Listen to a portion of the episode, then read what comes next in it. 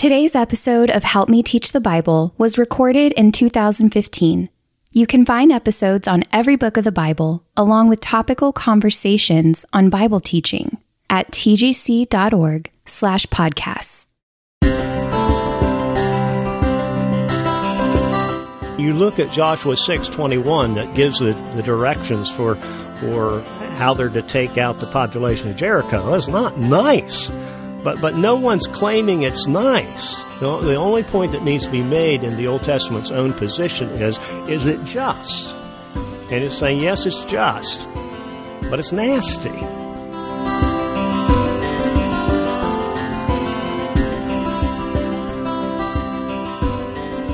I'm Nancy Guthrie, and welcome to Help Me Teach the Bible, an audio series for people who are looking for more than just a little inspirational thought for the day when we go to the Bible. We're people who find ourselves leading discussions about the Bible, teaching Sunday school, Bible studies.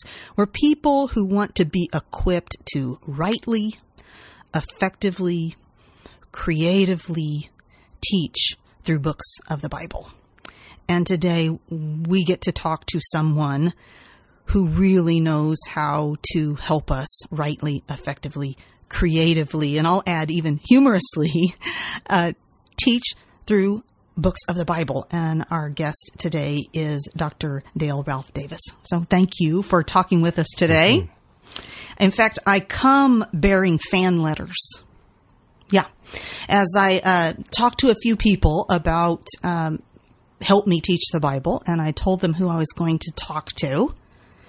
A couple of my really good friends, they got so excited that I was going to get to talk to Dale mm. Ralph Davis. One of them is my friend Jen Wilkin, who is teaching through Joshua right now to about 500 women weekly in the Dallas Fort Worth area. And I asked her, so, you know, how, why is it, um, or how is it that Dale Ralph Davis um, has been a help to you?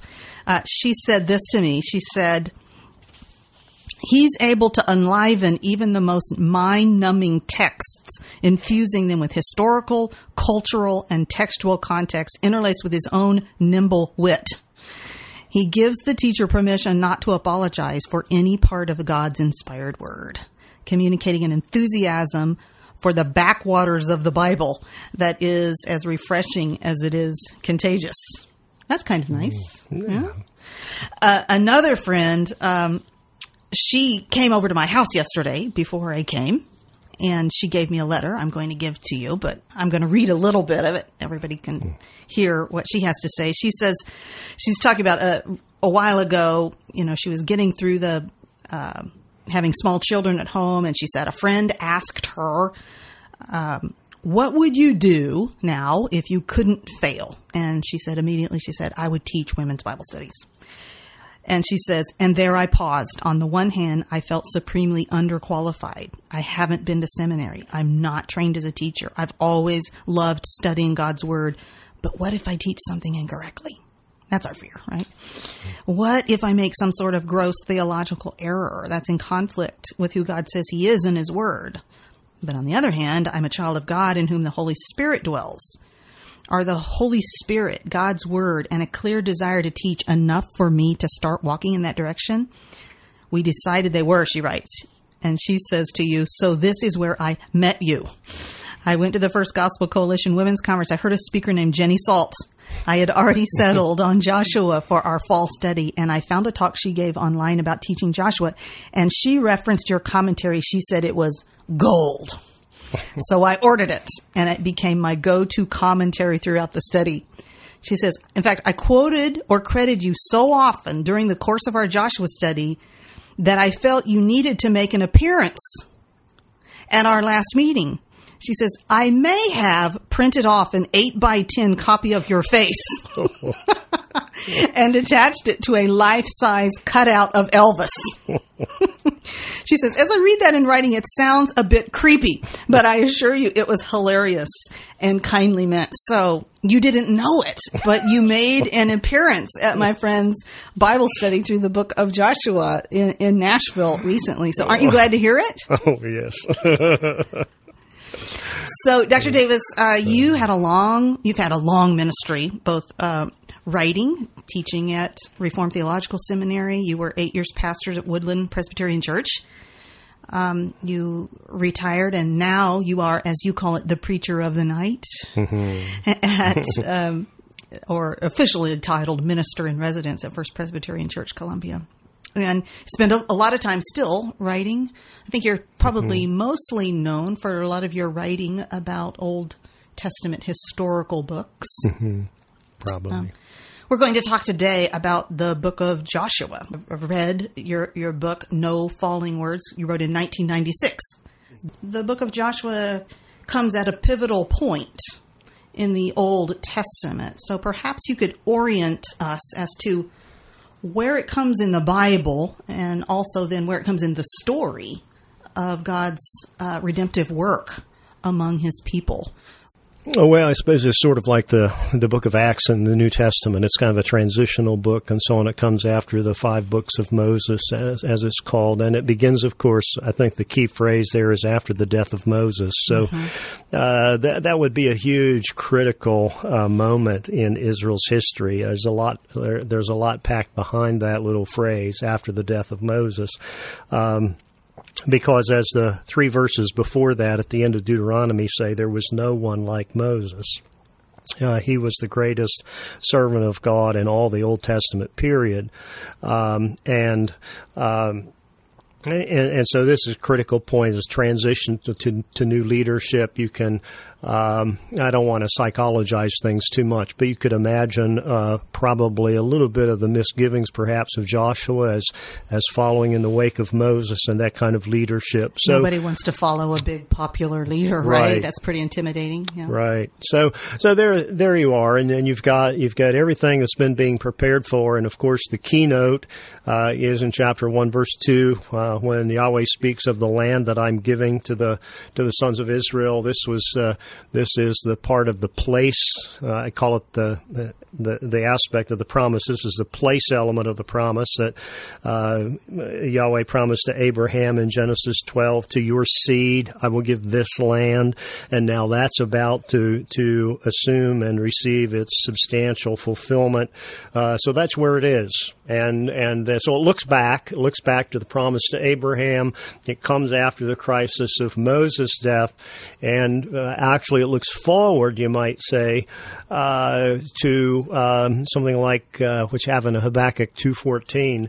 Uh, the earth will be full of the knowledge of the glory of Yahweh as the waters cover the sea. This this land is Yahweh's. It's not just Israel's inheritance, but it's Yahweh's turf, and and it's going to become more than just his turf is going to become more than just Canaan, but it's going to to embrace the whole earth. So that's kind of uh, a general. Yeah, you- you're talking about the land, and it, I the land occurs over two thousand times in the Old Testament.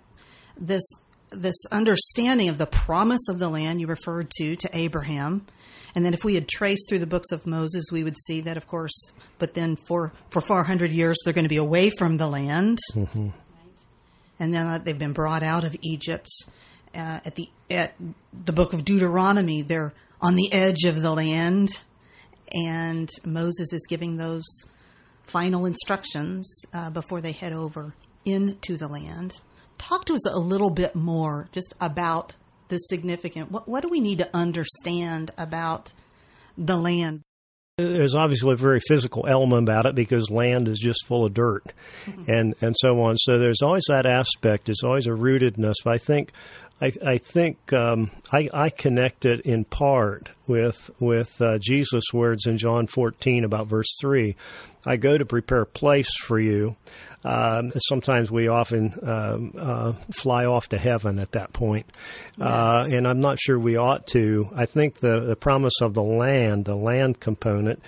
Uh, in in Old Testament and Old Testament theology is is meant to say God's always concerned that His people have a place. Uh, that matters to him, and and especially that they have a secure place.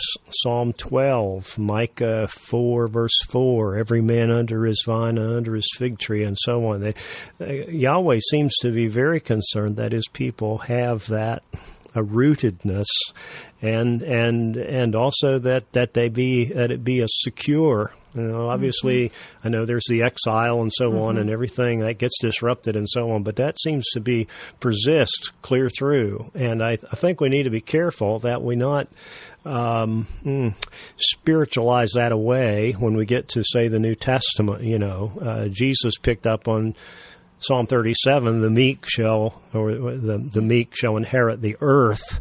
Uh, and uh, whatever your eschatology is, whether you have a place for a millennial earth or whether you go straight to the new heavens and the new earth, it's the new heavens and the new earth. So there's a there's always um, there's always turf involved. Uh, we're going to have resurrection bodies, and you don't float through a bunch of cool whip and ether with resurrection bodies. You have to have a place for them, and so there's, a, there's just something that that roots, I think, our faith throughout and keeps us from making, um, well, getting too all fired spiritual about mm-hmm. things sometimes.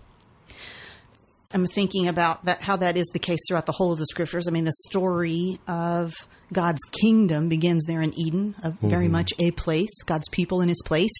Mm-hmm. And here in Joshua, God's people are going to go into his land, this land of milk and honey, which is mm-hmm. reminiscent, really, of the garden. Mm-hmm. Right? And then you've talked about, you know, heading into the new heavens and the new earth, which is going to be that ultimate place of security.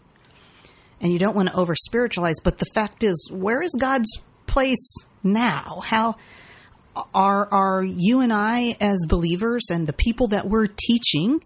What does it mean now to be God's people in God's place. Is there a place? Yes, I think there is. I, I, suppose in, in part you could say part of that place is is uh, in in the body of Christ of of um, uh, Jew and Gentile believer being in one body and so on. Um, but um, I, I, I, guess um, I guess I would not. I, I wouldn't want to reduce it all to that. Um, sometimes I think we can tend to do that. Um, so I would still want to keep the, the the future element of that promise in front of us as well. Of this whole earth being, in a sense, holy land. Yeah. In which his people will dwell securely. Yeah. Yeah, absolutely. So uh, you're getting ready to teach the book of Joshua. You've got to decide, in a sense, how you're going to organize hmm. your time. Can you give us a basic overview uh, of the structure, the bones mm-hmm. of Joshua, you know, sections that are going to help us decide as teachers how are we going to break this down? What are the major elements of okay. the book? Uh, yeah, we can do that in a couple, two or three different ways. So let's take the, let's back away from the whole thing and take the biggest chunks uh, to begin with. I think one thing that helps when you're going into a book is to find out where the hinge is. Yes. And the hinge in Joshua is almost at the end of the book in chapter 21, verses 43 to 45. That's where you have a little summary in that, that really encapsulates all of chapters 1 to 21. I, I won't read it here, but the, it, it's uh, chapter 21, 43 to 45 uh, in the Hebrew text, uh, the little word all occurs six times. Uh, all the promises mm-hmm. Uh, came to pass, all that God, uh, they took all the land, etc. Uh, so it's a very emphatic summary. And, and as I said, it sums up all of chapters 1 through 21. And then you, so it's as if the, the writer of Joshua has this big black magic marker and he swipes it across the page at the end of chapter 21, and the, the line is three verses thick.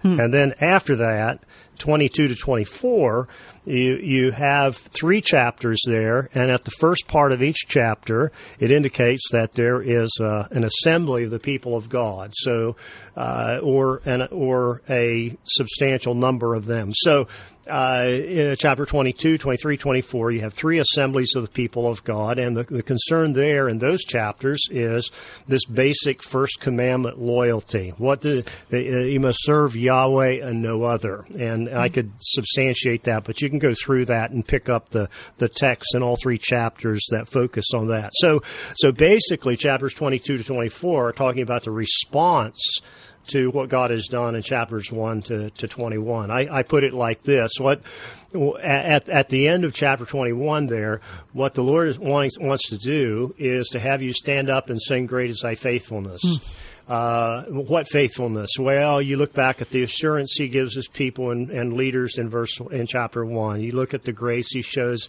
uh, Gentile harlot mm-hmm. in chapter two. You you notice the power he exercises in in uh, wiping out the obstacle of the Jordan River in three and four. Uh, the the victories he gives in chapters six and eight and ten and eleven. the uh, warnings he gives in chapters thirteen and eighteen to to stir them up to zeal, etc. But all of that that, uh, you, you, see you see Yahweh's grace and faithfulness. So He wants you to stand and sing, "Great is Thy faithfulness." But then after after chapter twenty one and chapters twenty two to twenty four, He wants you to respond to that. So He wants you to sit down and sing. Oh Jesus, I've promised to serve thee to the end, mm. so that you to could say that, to it. Yes, yes, and, and so the you could say Joshua was a two point sermon. uh, the first part um, about 80% of it, is uh, the record of Yahweh's faithfulness. Uh, second point is the responsibility of Yahweh's people, and that's chapters 22 to 24. Uh, and and uh, always that has the, the typical biblical emphasis uh, grace, then response.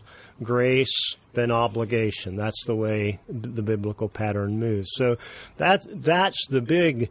Uh, that doesn't solve all your questions, but it tells you. Um, it, it, tells you what's going on in, in the whole thing.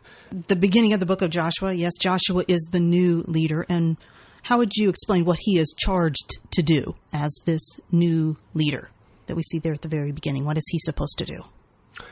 Well, I think he's he's charged to to um, do what Yahweh had promised uh, to to Abraham um, and and to fulfill uh, the work that Moses had had begun and so on. Um, it starts out there in chapter one. And again, uh, when you're dealing with a whole book, one of the first things you want to do is to read the preface. So obviously, uh, reading chapter one in biblical books is usually pretty important. It can give you a lot of clues. Uh, sort of like if uh, if my I have four older brothers, and uh, if they uh, had ever written a cookbook, which they haven't, but if they did, uh, it would have no chicken recipes in it at all.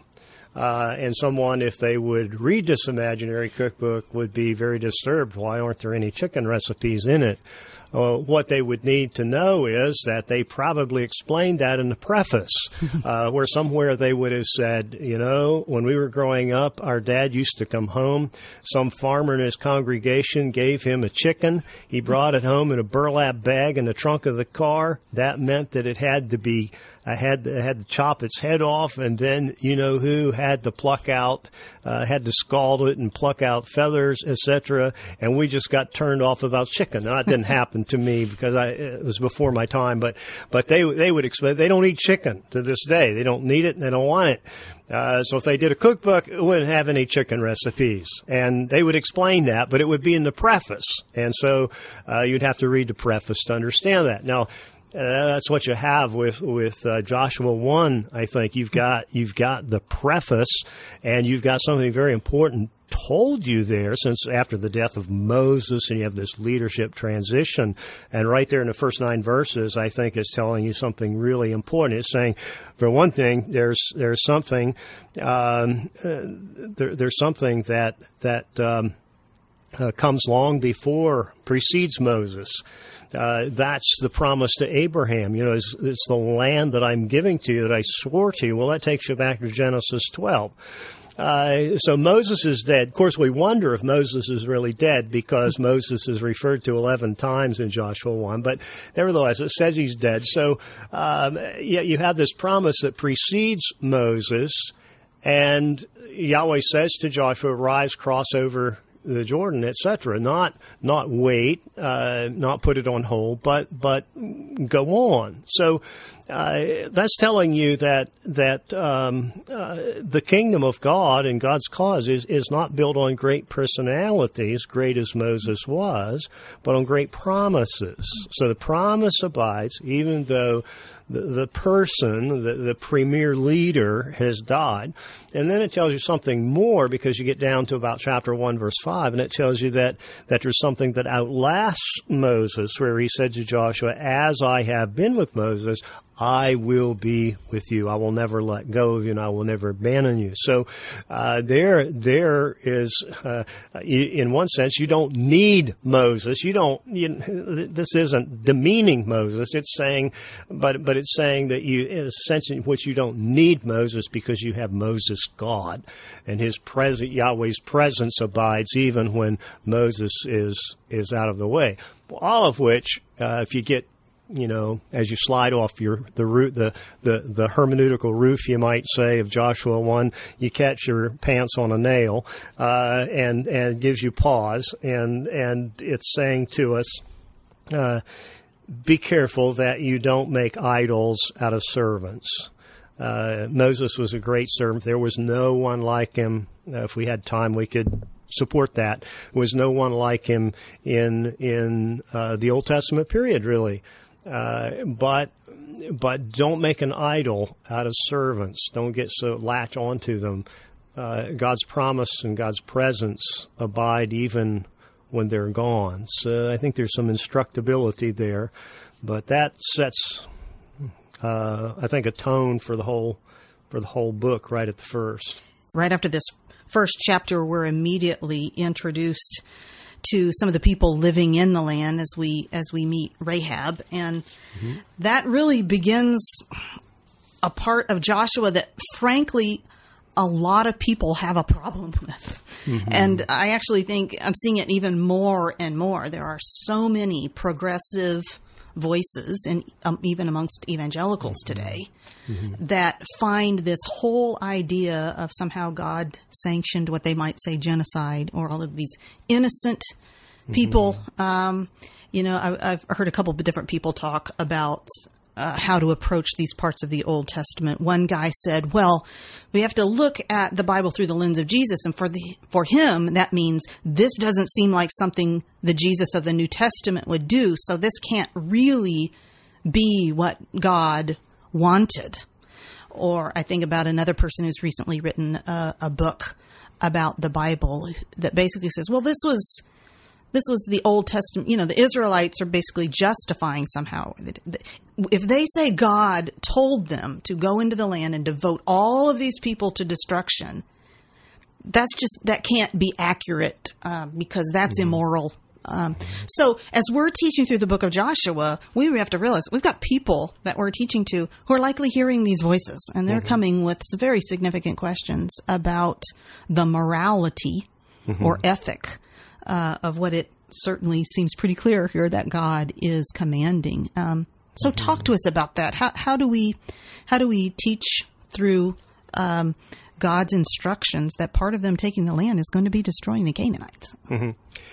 Right. Well, and a, and a, little more aggravated now um, uh, because of of uh, what you have doing with the Islamic State and so on, yes. that sort of thing. And they said, "Oh, this is this jihad," uh, just with a different uh, flip to it, uh, and so on. Well, uh, one thing one thing you're not going to get around is, is, this whole matter. I mean, God God either revealed and told Israel to do that. There was either divine revelation or there wasn't and that's going to be debated. People are going to deny that, and so on. So you, you know, that's that's a whole different debate. But um, what I think is important to do is to look at what the Old Testament itself says about the conquest. Uh, I still call it a conquest. I know some people call it mm-hmm. settlement, as because they have different presuppositions about the nature of biblical history and so on. But I, I think it's a conquest. Uh, but I think you you have to look at what the Old Testament itself is saying.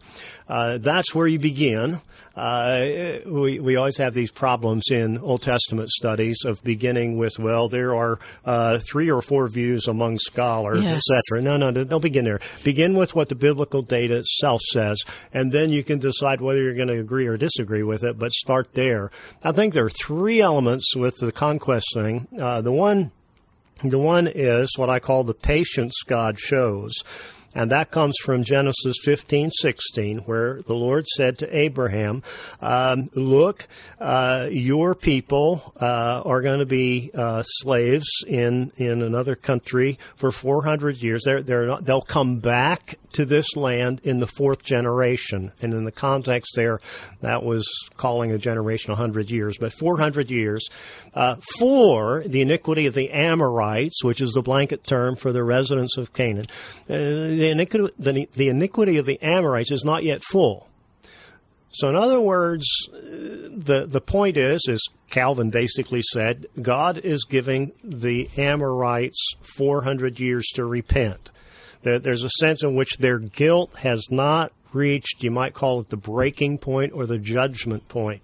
And so uh, that's that's a matter of the patience that God's showing. He's giving them time.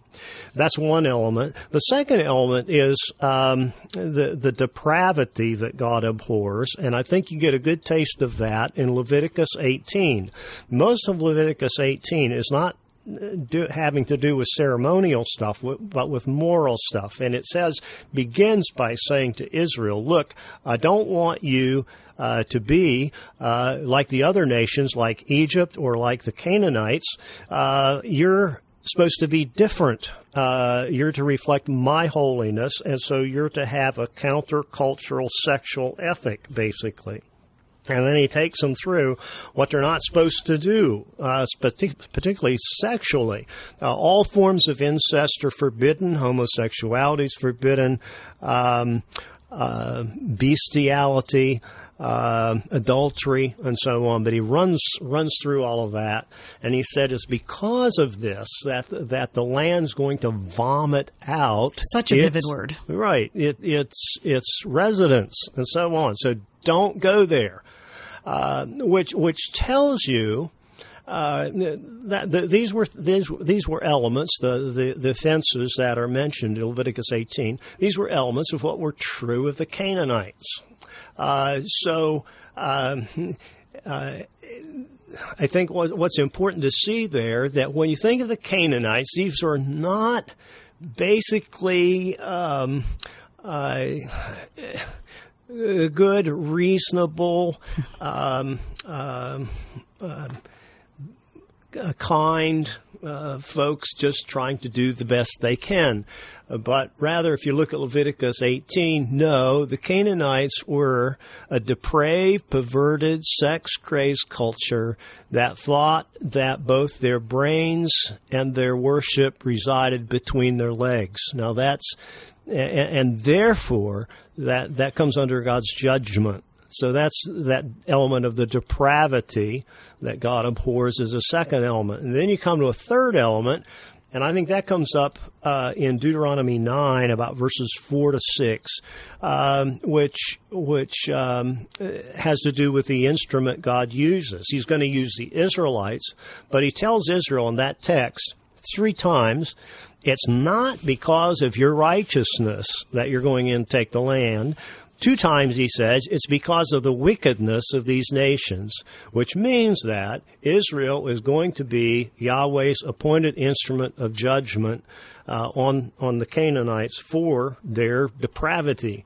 Uh, so uh, I think that's the third element. Uh, the, so what you have is a, a patient God uh, giving time to repent, uh, and yet um, bringing judgment on a a perverted, depraved uh, a culture, and uh, on ungodly Canaanites. And he uses ungodly Israelites as the instrument of his judgment. Now you have that in other places in Old Testament history. You have uh, Babylon being used to judge Judah, for instance, in Habakkuk, or you have Assyria being used to bring judgment on Israel in Isaiah, and certain. So, so that's. But, but it seems to me that's that's what the Old Testament is saying is taking place in the conquest. Well, now.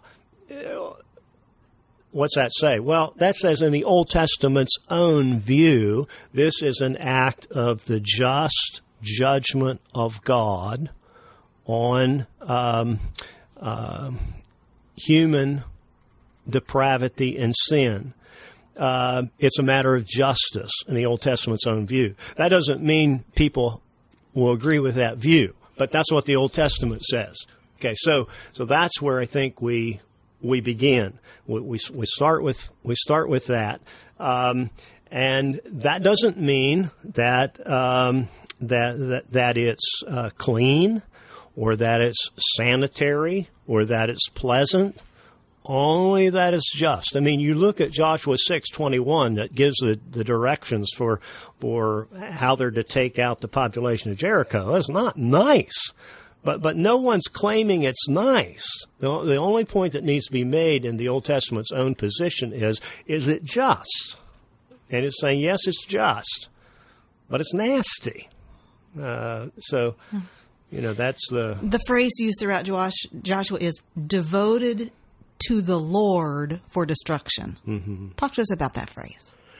Well, that's that herem um, uh, view, uh, devoted to destruction, and um, uh, you know the the um, the spoil of Jericho, for instance, as the first place that they conquered, was to was to all to go into the Lord's treasury. It wasn't to be taken for Israel. If any of it was to be, Israel was not to take any of it for themselves at that point. Uh, so it's been yeah, but but if you're if you're turned over to the Lord, if it's not if it's people and not stuff, uh, yeah, then then that's that's being consumed in in judgment, um, and and that's uh, that's what it was for, uh, not not for not for uh, peoples or nations beyond Canaan, but within Canaan, those people were to be devoted uh, to destruction. Now you have, of course, a sample of an exception to that in yes, chapter two, uh, where where Rahab uh, appeals and flees, uh, essentially, acknowledges Yahweh and, and flees and asks for refuge uh, under Yahweh's people and, and for protection for her and her greater household. Uh, so, uh, you know, there, there was, there was a way, you might say, to avoid judgment. Yes. What is that way? Well, uh, that as we see in the person of Rahab. Yeah, why is she saved? I mean, if we're if we're looking at this story as a complete outsider, we go, okay, here's this very evil you've described, how ungodly they are, mm-hmm. and here's this character. She is she runs an inn for mm-hmm. prostitutes, and so yeah. she's a woman. Yep. She's a prostitute. So if we're looking at if we were going to ladder out the evil of the Canaanites, I mean, she's going to be pretty low. Yep. On that route ladder. I mean, if yep. we're thinking like if if God's going to save anybody amongst the Canaanites, we probably wouldn't pick her out mm-hmm. for it. Uh, maybe mm-hmm. that's partly the point, right? Yeah. Yeah, yeah. so, yeah, uh, talk to us about Rahab. Well, um, I think that's that's partly the point. Uh, is that here's uh, a pagan, uh, she's a harlot, uh, and yet, um, and yet, her faith is at the very center of that story. Um, uh, since you brought it up, we'll dive into it. Uh, the writer obviously wanted to tell us about this story because if you if you look at the end of chapter one at the beginning of chapter three, you could slide chapter two that has to do with Rahab out of the text then chapter 3 would connect with chapter 1 seamlessly, and you wouldn't know it was, um, it, you had missed it, uh, which means uh, the writer deliberately put it in yes. there because he wanted us the to see it. this one Canaanite. Yes. Yeah. And, and I think it's specifically to underline the grace of Yahweh that's available in this case uh, to, to Rahab. But the, the point that he's making with Rahab, and this is where I think Bible study groups can get on the wrong side of the screw. Um, is he wants you to hear Rahab's truth. Um, you get any Bible study group going on this, and you read through Joshua 2, and one of the first questions is going to come up: Rahab lied to She's the Jericho liar. cops, you know, and then and then you say now. Uh, going to World War II, and I'm not trying to belittle this, but you know the analogy seems to be always raised. Oh, but if the Nazis came to your door, what would you say? Well, the writer of Joshua 2 isn't too concerned about that because he put right in the middle of the text, and I, don't have time to take us through that, but right in the middle of the text, in verses 8 to 14, so in, in the middle of the chapter, the, uh, Joshua 2 is structured like a sandwich, and verses 8 to 14 are like the meat of the sandwich. Uh, I could take you to the lettuce parts and the bread part, but no need to do that. He put that right in the middle, and you get especially at verses 10 to 13, and you have three elements of her faith. She hears the testimony of what God has done. Uh, she confesses that Yahweh is the only God there in heaven above and earth below. She comes to a conviction about Yahweh. And then in verses 12 and 13, I think it is, she seeks refuge in Yahweh. So swear to me that you'll protect me and my family, etc. So you, uh, that's really what you have in, in biblical faith. You hear the testimony about Yahweh, you form a conviction about Yahweh, but it doesn't stay with a conviction. This is not just saying certain things are true, but then it drives you to seek refuge in Yahweh. So is Yahweh going to bring judgment through Israel? Yes, he is. What do you do? Well, you seek refuge. I think Tozer once put it this way. You seek refuge from God in God. And that's what she's doing. So there's a sense in which when when she and her family and relatives are gathered in her house with the scarlet cord in the window. Uh, the, the scarlet cord doesn't point to the cross of Jesus. Uh, uh, uh, that that's I think a misconnection. I think the scarlet cord's there like a, a, phosphorescent orange vest on a on a, traffic or road worker, so Israel can identify Rahab's house. But there is a sense in which that does point to the work of Christ. In that, uh, here you've got Rahab's house and you've got these people gathered in it. What do you have? Her house is a safety zone in the midst of judgment. It's like Noah's Ark. It's like uh, being behind the blood smeared door at Passover. Uh, Yahweh's judgment is coming, but here is this safety zone uh, uh, where you can be preserved from the judgment of God. Well, what's that? But uh, in principle, the same thing that you have with the work of Jesus at the cross and what the New Testament calls propitiation. Uh, he he he is the satisfy he satisfies the wrath of God, but he's the one that takes the wrath and the judgment of God, so that we're safe from it. It's the the same sort of thing. Uh, so I think there's a connection between Joshua 2 and the cross of Jesus, but it's not through the scarlet cord as such. I think you have to look at it a little bit deeper there.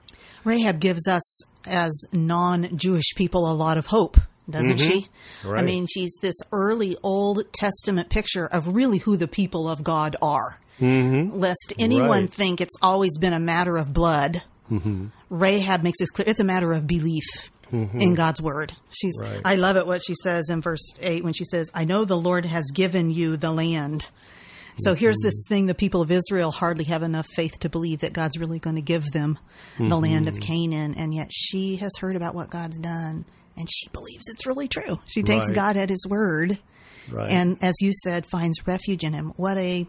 What an incredible opportunity. I think, especially in context, we were talking about the struggle that many people have with the judgment coming down. Seems to me most significantly this story makes sure that we understand in the midst of judgment that God provides a, a way of mercy. There's mm-hmm. mercy in the midst of judgment for anyone who will put their faith in what God has said and take hold of it and seek to find refuge in it. I mean, it's, it's what a beautiful picture of the gospel. Yeah, you can. You see uh, in Joshua two, you see a what you might call a Gentile remnant preserved right there, and then of course Rahab makes the first page of the New Testament as well. So Pretty nice, yes. yeah. All right. So then, as we move through Joshua, uh, Joshua is getting ready. They they cross the Jordan. very significant, once again, similar to the Red Sea in mm-hmm. terms of this Jordan opening up for them to walk across. Um, they have their first Passover there, then they come to this first. Well, perhaps first we should go to what happens to Joshua before he gets to Jericho, which is he goes to kind of survey, mm-hmm. make a battle plan, I suppose, and he meets right. up with someone very significant. Right. What, what do we, what do we want to teach our people about this um, character, person, I'll let you tell us who this person right. is, this commander of the Lord's armies in Joshua 5. Right, uh, chapter 5, verses 13 to 15. And, and of course, that's the, the uh, preface of the of the whole thing, uh, and, and, you have to admire Joshua's gall because uh, he, he, saw him and so on, and he just upfronted him and and uh, asked him, "Are you for us or for our enemies?" Good, a seemingly and, significant uh, question. You know, uh, he gets the answer no. Uh, you know, you take your sandals off your feet, place your standing as holy. I think one of the things I there there's a lot more that could be said about it. I think one of the matters there is it's sort of a repetition of the burning bush with Moses in Exodus three, but but there's a sense in which uh, you, you know we don't try to coerce Yahweh to be on our side, but but rather we acknowledge Him as as as sovereign and submit to His sway. Um, one one writer, I think it was H. L. Ellison, in a little expository unit when he was trying to apply this, said we're we tend to be more interested in guidance than in a right relationship with the guide. And it seems to me that that's part of what chapter 5, verse 13 to 15 is saying. We, we, we want to know, well, now, how, how do we go about getting at Jericho? No, no, no, no, no. Uh, you're getting ahead of yourself. Um, uh, take your shoes off your feet. You need to acknowledge who's in charge here. Um, we we tend to reverse uh, things there. Um, if you're teaching through Joshua, how important or unimportant is it for us to identify this as perhaps a Christophany? Um, well, um, I, I, think it's that's a legitimate. I have that written in my uh, margin with a question mark after it. There is a uh, question which, mark, which huh? probably means I'm not sure. Maybe certainly it's a manifestation of Yahweh, or Yahweh's uh, agent. Uh, I would have no problem uh, calling it a Christophany. It's just I don't know whether I can prove it or not. You know. So if you were standing up teaching, you wouldn't you would say that's a possibility. You wouldn't say that you wouldn't come down hardline. That is. I probably wouldn't, but but I have a hunch that it is. It's just that if I can't prove something straight out uh, to my own satisfaction, I, am I'm, I'm hesitant to to affirm it uh, too too readily. Um, so yeah, but that's that's very very critical. I think of the whole the, the whole assault on Jericho to see that as as it's sad that chapter division in a way yes is the way it is. You you could wish that chapter five verse thirteen was really chapter six verse one. It would help. Yes, so we uh, I think we could mentally, yeah, yeah. He's yeah. getting ready to lead them in, and the my uh, heading to chapter six says the fall of Jericho. So this commander is going to lead them in with this, but he gives them a very strange. They have a very strange battle strategy mm-hmm. that we've never seen anywhere else, yeah. which is this yeah. marching around in silence. Whereas you know that ancient warfare was so mm-hmm. generally full of noise and intimidation, and mm-hmm. this isn't like that at all. Right. Uh, what must right. it have been like to be the Canaanites inside those walls, mm-hmm. thinking, this mm. is strange. What's happening? So, right. as we're teaching what happens here, um, what are, do you think are the important things we need to get across in our teaching of this first very significant battle in Jericho? Well, I think with Joshua 6, with, with the Jericho episode, I think there are maybe two elements. One is, you know, I think about nine times the Ark of the Covenant is mentioned. So that's that obviously is the sacred box that contains the Ten Commandments. It's the very symbol of Yahweh's presence and so on, and it's central in those circuits around the city and so on. Uh, it's, it's, almost as central as it is in chapters three and four of going through the Jordan. Uh, so, so uh, clearly, it's Yahweh's leadership that's that's at the heart of this uh, first assault, and um, and apparently there are priests blowing on these horns and so on, but there's no racket from the people. They're absolutely silent. It was very strange, uh, and it goes that way until Joshua says, "Until I tell you, you don't shout until I tell you to shout." I think that's in in um, um, finally comes in verse 16. I think there, there, there are two things there. One, one stress is the passivity of the people. Now, uh, it's not that they don't have to fight. Uh, Joshua 24 talks about them uh, fighting at Jericho, uh, but but it's how are they going to get into this? Because chapter 6, verse 1 says Jericho was zipped up, tight as a bug. Uh, how are they going to get in there, so on. So um, but but the the way it's described, uh, they're circling around it, and the only thing they'll do is shout at the signal. I think is trying to make the point that this, especially this signal first episode, Yahweh is the one who's going to give them access to it. He and no one else. There are some times when God puts his people into a situation where he does not allow them to put forth their efforts. That's not a that's not a a rule every time and so on, and uh, we shouldn't have to take time to prove that. But there are times when, when, as it were, he makes sure that they realize that they didn't contribute anything. It seems to me this is one of them.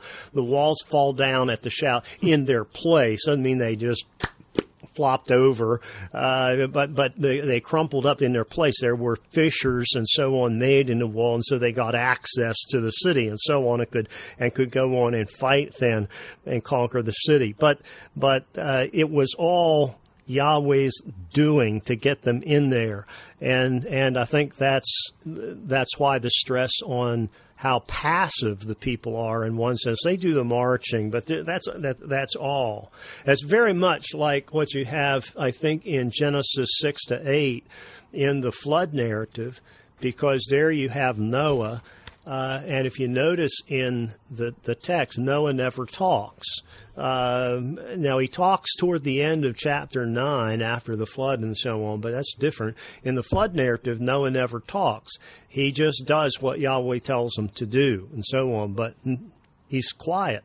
I think I think there's a reason for that. It's trying to say um, Noah isn't the operator. It's not here, driving really. this. Yeah, and I think it's the same sort of thing in in uh, Joshua six. So I think that's one emphasis, and then the other emphasis is uh, the stress on the necessity of obedience, uh, because and, and, it's almost humorous. I don't know if I can explain it um, uh, properly or not, but you know, uh, Joshua says uh, you you just wait. You don't say anything till I tell you to shout.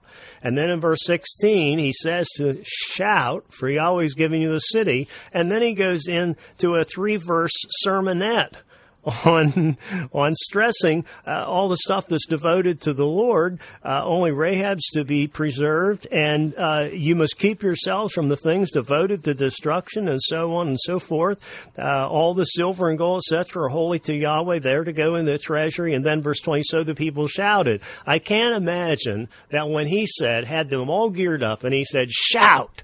That they then kept silence and listened for three verses while he went into this spiel of re-emphasizing, underscoring, and putting in bold print how they're not to partake of any of the spoils.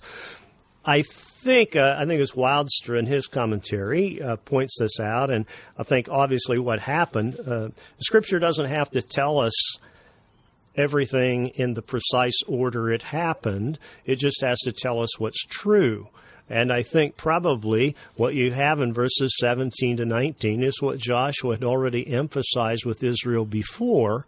But, but in recounting the story in the text, the writer put verses 17 to 19 in there as it's almost disappointing. You know, he says, he says, shout, and then you have this extended exhortation, and you're wanting to hear them shout.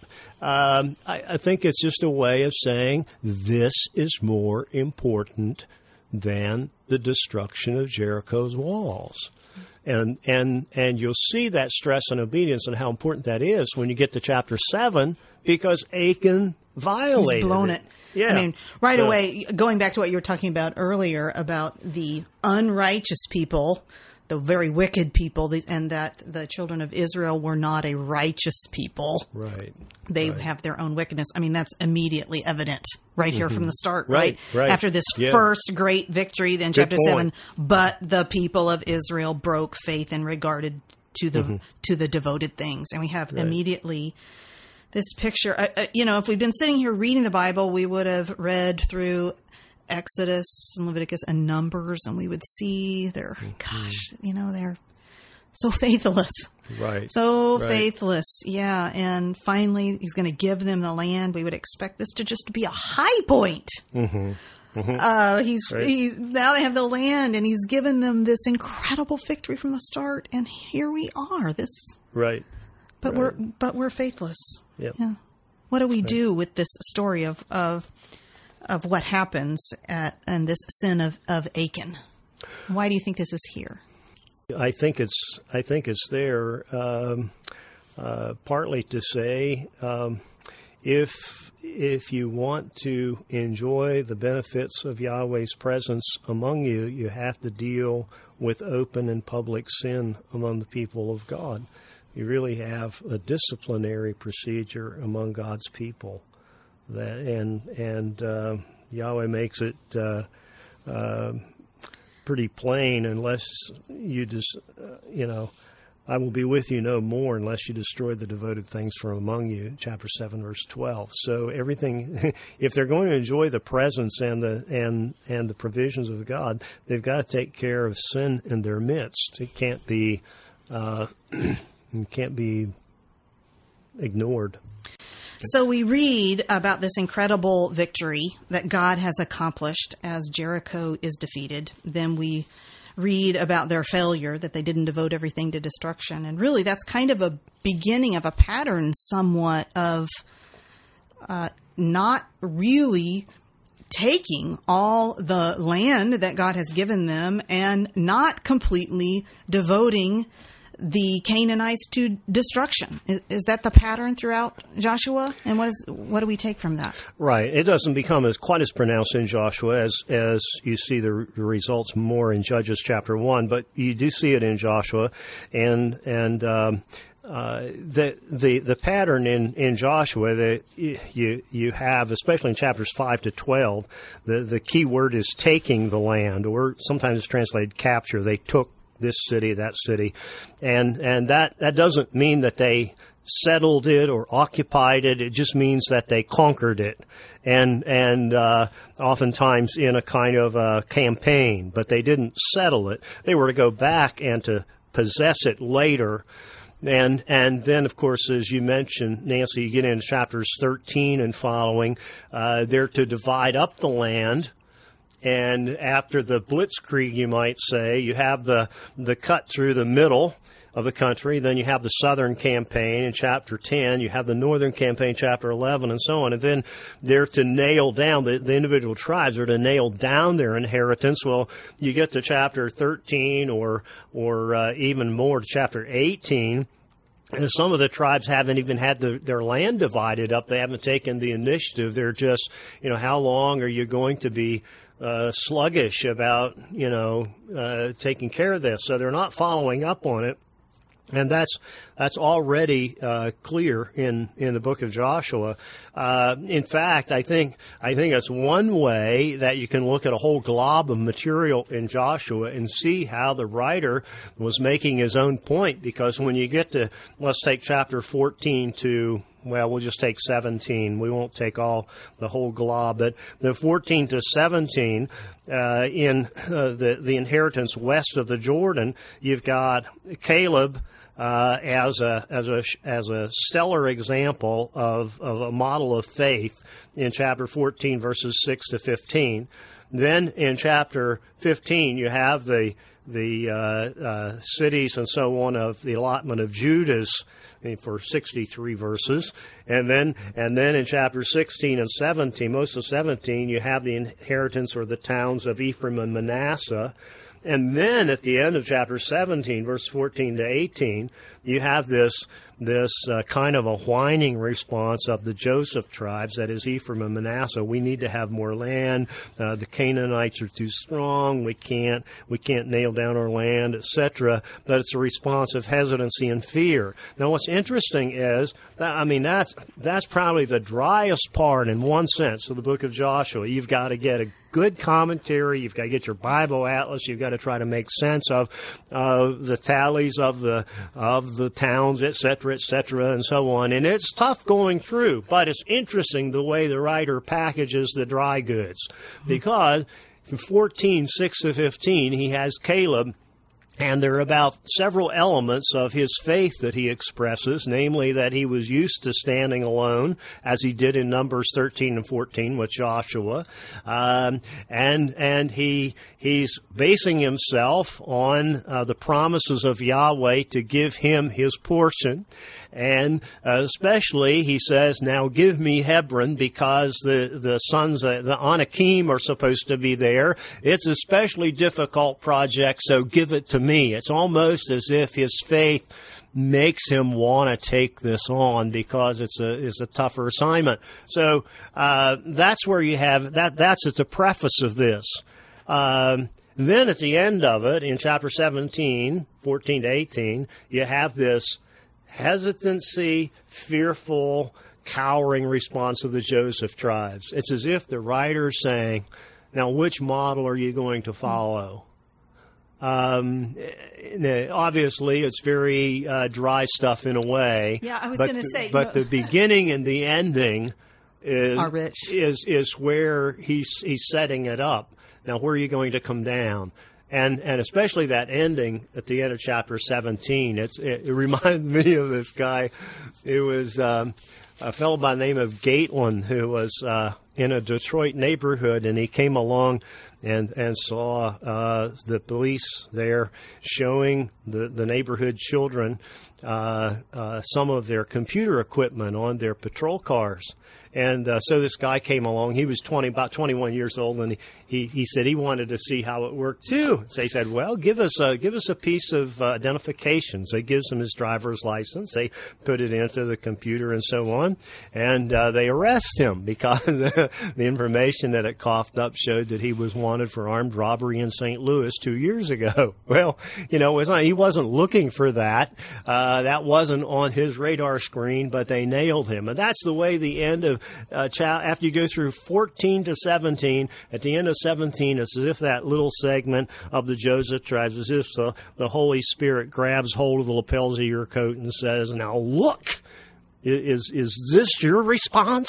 Is this where you're going to go? And we weren't looking for that. Uh, it just sneaks up on you uh, in the midst of all this dry stuff, and he nails you with it. So it's, um, I think sometimes looking at the overall structure of a whole bunch of material like that, dry as it may seem to be, helps us to see what the writer's driving at. And he's yes. really trying to get Israel to take the right position. Yeah, when uh, we come to these chapters you've been talking about, 14 through 17 or 18 here. I mean, it's it's the kind of passage that when you're up front teaching and you're going to call on somebody to read it, I mean, they're going to go, oh, right. oh, please don't call on me because it's all these names of tribes and uh, names of places that mm-hmm. are wholly unfamiliar to right. us and foreign. And plus, we just, frankly, we just think, why do I need to know this? I don't right. need to know this kind of detail. So right. raises a couple questions in my mind because it, if we agree that that this book, if we have to, understanding the land and possession of the land as an inheritance is a key part to understanding and teaching Joshua, and and the fact that we know when this is God's word to us.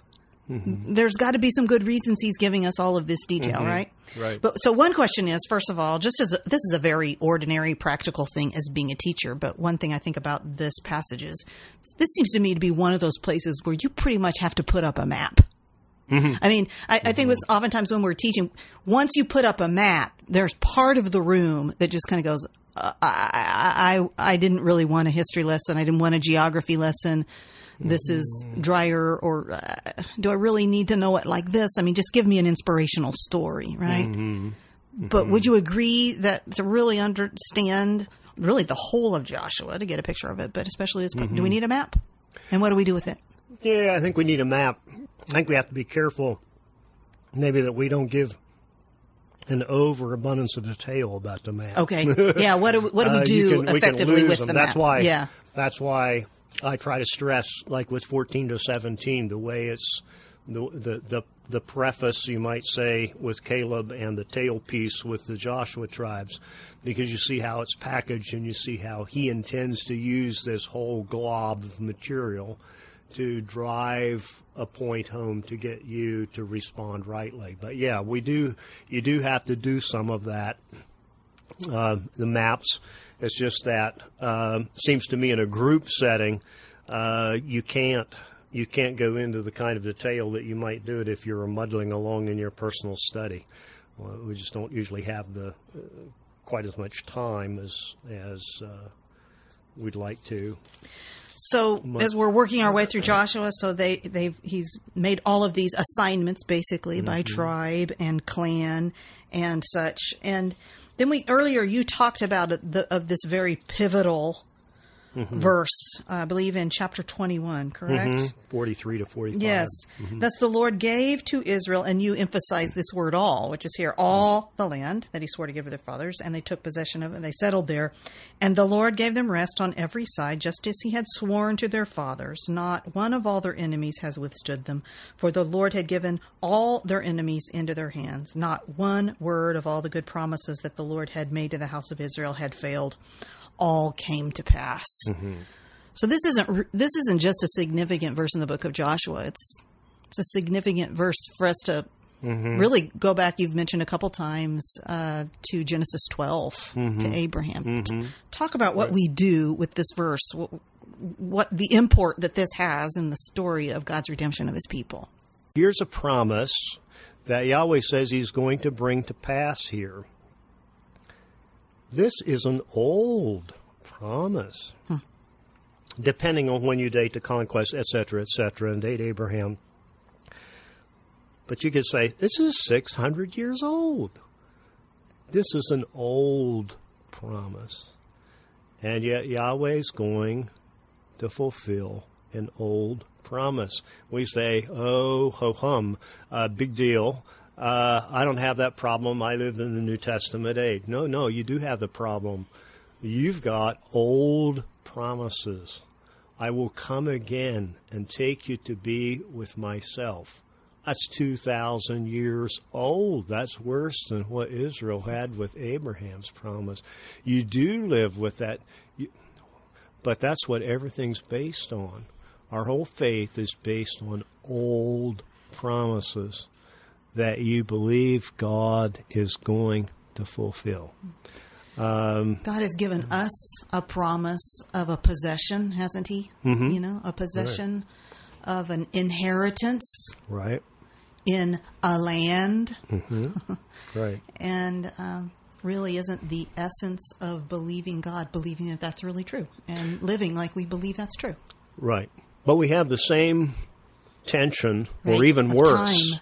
Yeah. Has he that the, the time component there that that they had in in in uh, with with the promise to Abraham, and I think sometimes Christians make a kind of we just tend to kind of think, oh, we don't have that kind of a problem. Uh, Well, well we do, we do, uh, and we're called uh, to lean on the promiser uh, to fulfill it in his time.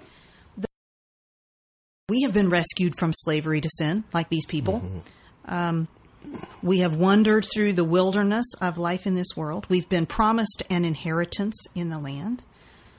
What are we learning from the book of Joshua about what that means for us? What it's going to mean for us to actually t- do our part in mm-hmm. possessing what God has promised to give us? Mm-hmm. Well, it seems, it seems to me that the analogy, if you if you carry it on into believing experience, is you know in the in the I don't, I don't know as I would call this sanctification on the part of God's dealing with Israel here, but certainly in, in the Christian life in terms of our own progress and holiness and so on. There, there's, you know, the Philippians 2 component. God's at work in you, but you work out your own salvation with fear and trembling. So you don't, you don't denigrate either side of that. You know, certainly what you see here as well. You know, yes, God's the one bringing him through the Jordan. God's the one who even throw hailstones down on the southern coalition that came against them, etc., etc. Uh, but why are you so sluggish about possessing the land? You know, there and and um, it's almost divided up in two terms. The one is that that verb take or capture. You take cities. You took uh, they took Makkedah, they took, took, took. Uh, but, but then you have to go back and possess or occupy Yarash. and that's what the book of Judges is about. They didn't possess or they didn't dispossess them. They, they may take, they, they could take it, but then they would, the, the, the survivors would filter back and so on. So they had to follow up the victory. They didn't do that. Uh, and and that's the that's the urgency that comes through. And already in the book of Joshua, there, there's a there's a uh, a, a kind of a, a um, torpor that hangs over Israel. They're not following up on the on the mm. gift God has given them. Most of us end up having a number of people in our groups that we're teaching to when we're when we start talking about the land mm-hmm, of Israel mm-hmm. and Israel, you know, promising it to Abraham and taking immediately, maybe us, but all, certainly some of the people we're teaching, they're thinking immediately that, well, yeah, this was a promise forever. And, you know, in 1948, uh, mm-hmm. uh, Israel was made a nation again. And so finally, God's promises are coming true. And yet mm-hmm. we're told here in Joshua, he's given them all that he promised mm-hmm. to them. So mm-hmm. was it fulfilled then? Was it fulfilled in 1948? um, is it still to be fulfilled, this promise? How, how do we relate these very um, common uh, things people have about 1948 in, the, in Israel in the land now to what we read about in Joshua? I think it's definitely decisively fulfilled in in Joshua, as in chapter 21. Um, uh, that doesn't mean that uh, that is completely something could be decisively fulfilled and yet still have further fulfillment. Um, but the the whole 1948 thing, I think. You, I, I think people just need to put that in abeyance a bit, because whatever is the case, easy for you to say yeah. Well, well, no, I get hit with those questions too, uh, all the time. But, but um, my my concern is if if if that's the case, Israel is in the land then, but they are an unbelieving people. They are a secular people. They're not, by and large. I know there are believing Israelites, etc. But but they are an unbelieving people, and and uh, that's you know, and unless that's that's what needs to change. You don't need to worry too much about the land affair. So many contemporary evangelicals don't realize that you have got Israel in unbelief and a very secular state and so on. That's not what God's that's not a fulfillment of God's design for Israel. Um, that, they need they need to come to faith. You know, we had the Garden of Eden, God's original place, and God's people were disobedient, and therefore they were exiled mm-hmm. from the land. Yeah. yeah. He's continuing his work. He's created this place for them, this promised land, mm-hmm. the land of milk and honey, very Edenic. Mm-hmm. And he's, if we studied Deuteronomy before we got to Judges, mm-hmm. we would have understood clearly that if they will obey him mm-hmm. in the land, they will live there yeah. and prosper and yeah. enjoy it.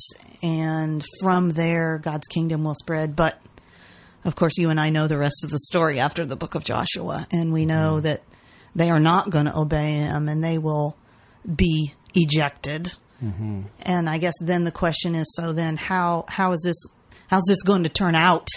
Mm-hmm. And we know that actually what happens is God sends a son who will be faithful. Mm-hmm. And he will be obedient. Yeah. And he, in a sense, um, he will be exiled too, but not because of his own mm-hmm. sin, but because of ours. Yeah. So that yeah. you and I, even though we don't deserve it, we can be planted in mm-hmm. the land. We can inherit everything that this promised land was always yeah. pointing toward. Yeah.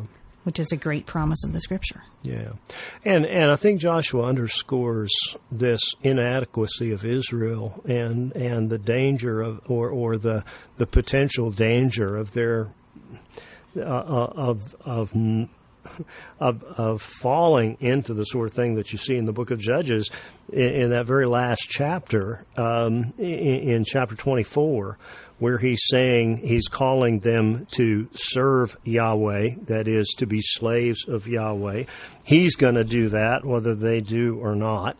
And then when he calls them to that, after reviewing all that Yahweh did in, in his goodness toward them in his history, when he calls them to that, in, in chapter 24, verses 16 and 18, they respond with an ideal response. Boy, you couldn't ask. It's just almost line upon line of what Joshua had told them they needed to do. And he said, You're not able mm-hmm. to serve Yahweh. Verse mm-hmm. 19. You mm-hmm. don't know what kind of God he is. He's a holy God. He's a jealous God. And you apostatize from him. He won't forgive you and so on. But, but it was just almost a very antithesis of you know, it, you can't get out of your mind hearing Billy Graham's uh, appeal at the end of his crusade. You know, if you came on a bus, they'll wait for you. and Joshua says, if you came on a bus, you better catch the bus. They won't wait for you. Don't sign that card. Take it home with you. Put it up on the shelf. Think about it for a week. You know, it's a you're not able to serve Yahweh. Well, it's just a, it's just a, a uh, uh, kind of an MRI of their of their condition. And that's at the very end of the book of Joshua. This is the kind of stuff you're made of. And and such an antithesis to our kind of easy believism, even in the church. Um, boy, um, it sounds to me like the perfect lead up. You know, we talk about uh, finding or you know looking for Christ in the Old Testament, and you talked about the scarlet cord and the inappropriate way to do that. But isn't this an appropriate way that so much of the Old Testament leads us to Christ, where it presents here at the end of this incredible book, Joshua, a problem? Mm-hmm. Mm-hmm. A problem. Right. Y- y- you must be faithful, but you can't. Mm-hmm. You're not going to be. You must choose to serve the Lord on this day, and yet we know you're going to fail. And um, that leads us as teachers, then it just sets up for us, don't you think? This mm-hmm. opportunity to say, here is a problem that can only be solved. Mm-hmm. A question that's left open is how's this ever going to happen? That God really is going to redeem his people. If they if they can't be faithful and we're it leads us to say when is someone going to come? Mm-hmm. Right. Right. Who and will be able to truly um, obey the Lord perfectly.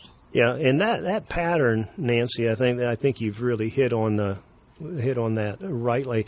Uh, that that comes through in a lot of Old Testament uh, books. You know, you you think, for instance, at the end of Nehemiah, Nehemiah 13. Well, Nehemiah had gone through a bunch of reforms. He had to go back to Babylon for a while. He comes back. These reforms that they had done, they had even entered into a covenant with Yahweh that they'd be faithful to do these things, and it had all gone to yuck. It, it you know, and you th- and and it just makes you throw up your hands. And you say, when, when will there be a reform of the church, you might say, hmm. that will really last, that will really stick? When when is there some some reformer or leader who can can can make it happen? And so on. So there's it's almost as if a lot of the Old Testament narratives uh, end in a cry. Mm-hmm. Uh, rather than a note of triumph. I suppose we could say Joshua ends with a cry for a greater Joshua, mm-hmm. Mm-hmm. Um, which takes us into thinking about what it must have been like for Jesus, who would have understood his name in Hebrew being mm-hmm. Joshua. Yeah, right. Uh, it's fascinating for me to think what it must have been like for Yeshua mm-hmm. to read the book of Joshua. Right, right. Um, talk to us about that. What do you think as we think about? I think about what Christopher Wright says in his book, Knowing Jesus through the Old Testament. This sentence really stopped me short when I read it. That he said that when Jesus read the Old Testament, he saw the shape of his own identity.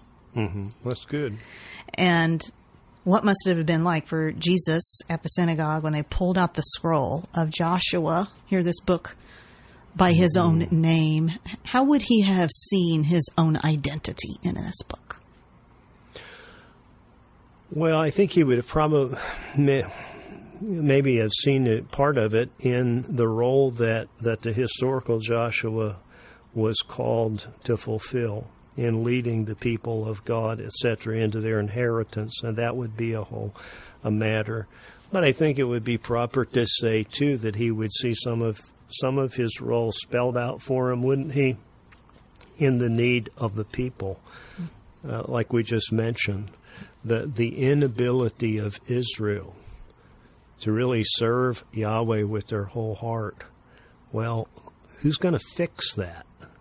You know, it seems to me there's a whole matter of of uh, he could see the whole matter of his mission wrapped up in that as well. Yeah, so it seems there that that um, understanding our inability it just it leads us to the cross mm-hmm. and our desperate need for Christ. Yes. I wonder what the impact has been on you. You wrote a book on Joshua 20 years ago, getting ready to preach it now. Do you is, is, has there been a particular shaping influence in your life that the book of Joshua has had? I'm not sure I've appropriated it well. What grabs me is, as this sounds kind of academic, is the doctrine of God in a book like Joshua. He just he's just so sometimes puzzling, uh, sometimes delightful, but always refreshing.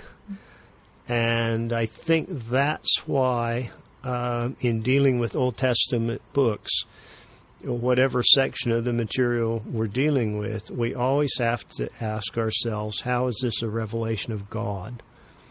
If if the book if, if Scripture is giving us if God gives us Scripture as a revelation of Himself, then when I study it, I should want to see Him there above everything else. I'm not saying that it doesn't have other instruction for us, but but but my my key focus should be God Himself. And so I, I would say there needs to be a, a theocentric um, view of, of the scripture. Uh, but I, I think it's I think the most delightful thing about uh, about Joshua so on is is uh, the way God displays Himself. Uh, I think that would be premier. I'd like for you to just close by speaking directly to our listeners, assuming that many of our listeners are Sunday school teachers, women's Bible study leaders, um, men's small group leaders, discussion group leaders. They're uh, sitting at their kitchen table preparing to teach you the book of Joshua, feeling somewhat intimidating, wondering why they said they would do this. um, would you just give them perhaps a word of instruction, a word of encouragement as they dig in to study the book of Joshua and then prepare to give it out? The thing that occurs to me right now Nancy, is this. I think I would say what my dad said to me when I had to preach before presbytery when I was going to be ordained. Um, and you know, you have these fellows out there, over half of whom are ministers. He says, he said something like that. Don't you worry about about that. He said, you've studied that text And you know more about it probably than anybody else that's there because you've studied it most recently, so just go and do it. that doesn't that's not very good word perhaps, but if they give themselves to studying the text, say chapter 1 for instance, whatever uh, whatever section it is, and they really pour themselves into it uh, they're going to find by by the Lord's grace, they're going to find gold there uh, that their people in their Sunday school class or Bible study group need, and they just need to go do it. Um, Is uh, perhaps the promise to Joshua for them to be strong and courageous. the Lord will not forsake you in your study, preparation, delivery. Right, right. And and the fact that he tells Joshua in chapter 1 verse 8, you know, this book of the law, this Torah book, this instruction book will not depart out of your mouth, but you shall meditate on it, which means kind of a, probably to mutter in an undertone. You kind of you kind of read it out loud softly, uh, but but uh, it shall not depart from your mouth that you shall meditate on it day and night that you may be careful to do.